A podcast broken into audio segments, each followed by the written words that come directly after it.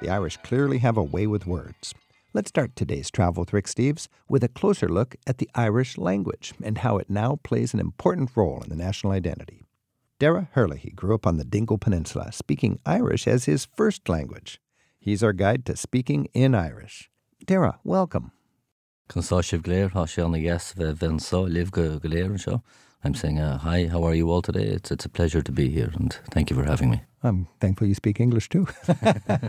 Say that again in Gaelic, what you just said. Um, Fáilte róh go léir go dtí an áiteo há sé anna yes gan bheith chaintliamh go. Dara, how many people on the planet do you think could understand what you just said? I'd say about a million people, give or take. There are probably about 130,000 people in Ireland who actually speak the Irish language, but there are probably upwards of a million who have a good comprehension of the Irish language. It has gone less um, up to the time of the famine, and after the famine, we had a mass um, emigration and mass deaths in the Irish language, or a lot of it died. And in the last 20 to 25 years, there's been a huge revival of the Irish language.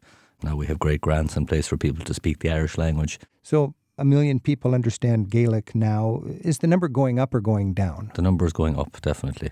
It's going the right direction. It's a very slow and steady pace, but there are great incentives in place for people to learn the Irish language now. If you're doing your leaving certificate, which is the equivalent of your um, your finishing school, you get an extra 10% on your points through your educational system if you do it through the Irish language. Oh, they favour you if you speak Ir- They favour Irish you in higher education in, on the island of Ireland. That's correct. Uh, the practical person in me says, why bother to learn a language that only a million people speak when you can learn English? Oh, what is it that drives a person to speak a language that only a, a I suppose for centuries it's been, you know, it dumbed down the Irish language. We've been told that we can't be Irish, we can't speak the Irish language, whereas now we have a chance to express ourselves. And the Irish language is so close to our hearts and it's an expression of what we stand for as Irish people, which is why it's such an important part of our history. So it's an assertion of being Irish. is to speak Absolutely. the language, It and you're is. proud of being Irish, and it's just right to have that language. Totally and utterly. And again, because it's not vastly spoken, it's like having our own private language in some respects,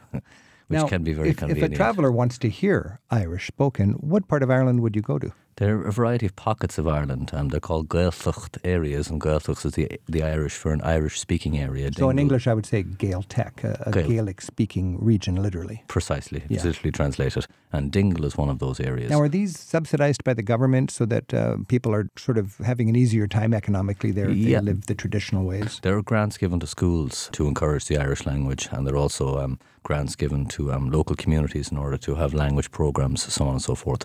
A lot of people participate in those. So the central government in Dublin is encouraging this, Absolutely. and it's effective what yeah. they're doing. It's widely encouraged. And again, the Irish language is, unlike um, past centuries, it's now cool again. So this is a natural revival for the Irish language, which is great. Good. That's interesting. Now, it's interesting to me when I go to Ireland that I'm so charmed by the gift of gab. But the gift of gab, really, in a, in a nicer way to put it, I think, is the art of conversation. Now, help me out on this, uh, Dara, because my theory is when you speak to an Irishman who speaks Gaelic as his first language and is speaking to you in English, he thinks with a template, a linguistic template of Gaelic and then he's translating it literally and talking to you in English, but he's more interesting and entertaining in his English language because it's got this Gaelic kind of structure. Does that make any sense to you? I understand what you're saying, um, but I think that the, the Irish are just natural born talkers. So whether they speak Gaelic or English, Precisely. I know people who were born with English and people who were born with Irish, and they can tell a story as good as the next fella. Ah, so it's so this to love of storytelling. I think it's the love of storytelling and, and the, the art of storytelling.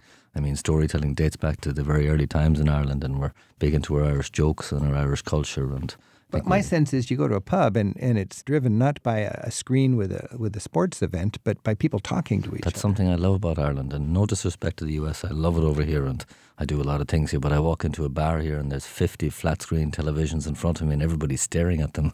you walk into a bar in Ireland, and more often than not, there's no television. There's Irish music, and there's interaction, and there's a beer in front of you, and you know, there's a, a great sign in a pub in um, Northern Ireland that says "No Wi-Fi, please talk to each other."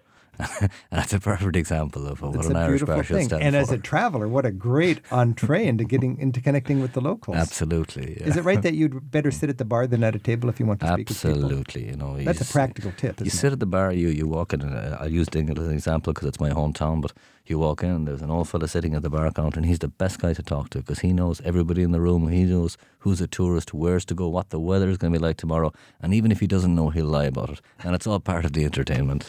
Entertainment. He's like he's like an entertainment uh, There's some things money just He's can't buy. you know. cannot buy that. For buy him a drink or, or, yeah. you know.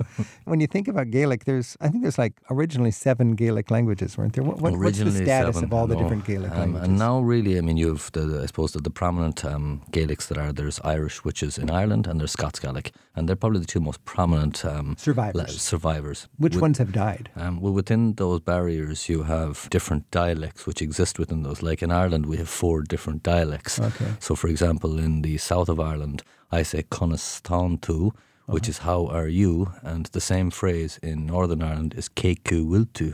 Oh, so, so it's exactly the same language, but it's a totally different dialect.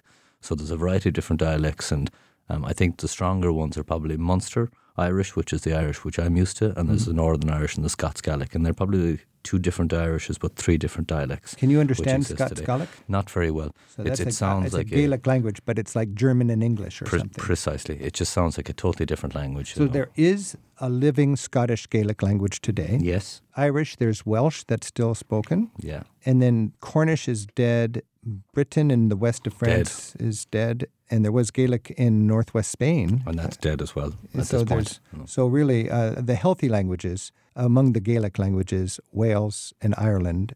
Yeah, Scotland even the even had it. even the Welsh Gaelic is is on a, on a So very Irish is run the- down, you know. yeah. And Scots Gaelic is still quite popular in Scotland. I think again because it's associated with your with your freedom, or so to speak. You know, given So our latest what's referendum. another example of how the Irish government is is promoting and safeguarding the Irish language? Well, we have a lot of Irish colleges in Ireland, and as I say, one of the major factors is the fact that they give you ten percent on your end of year, Right. um, you know, marks to encourage you to speak the Irish language. There are also a lot of grants given to local communities to speak the Irish language. There's grants for the local radio programs to be in the Irish language. There's grants to the local television programs, again, to televise programs. And I heard that the, the laws in. Ireland need to be written first in. First in Gaelic In or Gaelic. first in Irish, and then translated into English. So they're written originally in the Irish and then translated. That's correct, yeah. And also another um, major uh, thing that they introduced recently, well, in the last 10 years, was that all place names in Ireland would have both their place names in the Irish language and in the English language. And the people generally agree with that. They're that? Absolutely. So Um, that's o- overall. Right. there's obviously been a little bit of Now, there's some interesting sounds in Gaelic. I think when you're trying to pick up some some Gaelic, and it's kind of as a tour guide, it must be fun to be teaching people. it can be fun, yeah.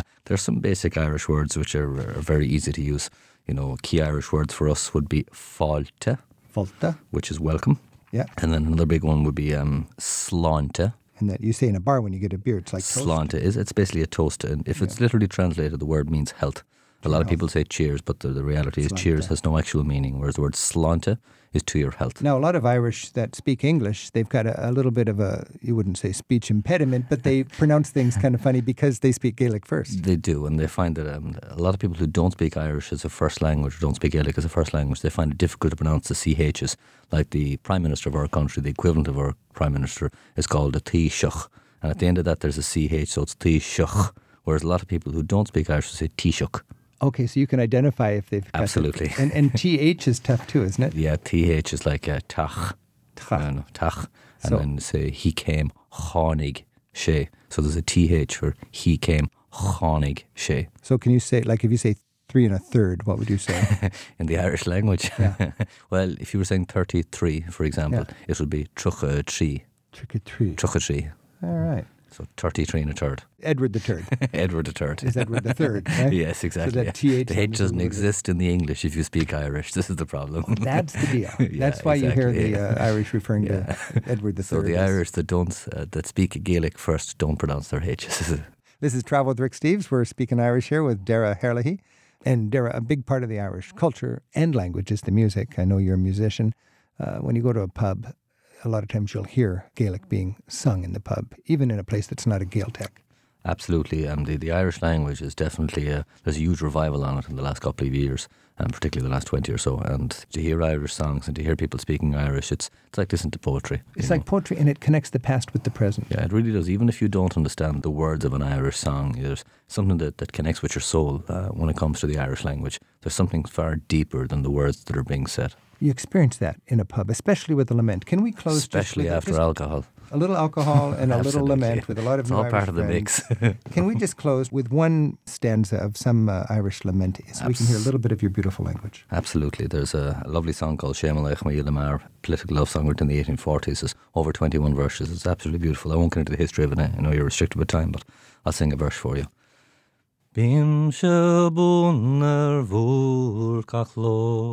Bím se búnar bhúr cachló i cíga chruas tún an ór ó scéile chuam an bóchail beom sa riomhtar túirsk úi ma bhrán.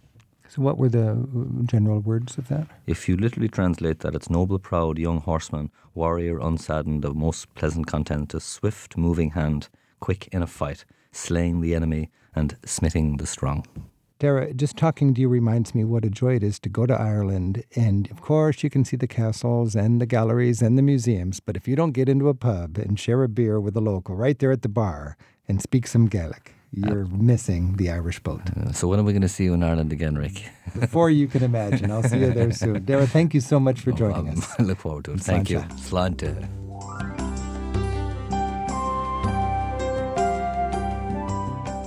Rick Steves has spent a third of his adult life in Europe researching and writing guidebooks. Europe Through the Back Door teaches the skills of smart travel. Travel as a political act adds meaning to the journey. And Rick Steves' best selling country, city, and pocket guidebooks cover every corner of Europe. To learn more, visit the travel store at ricksteves.com.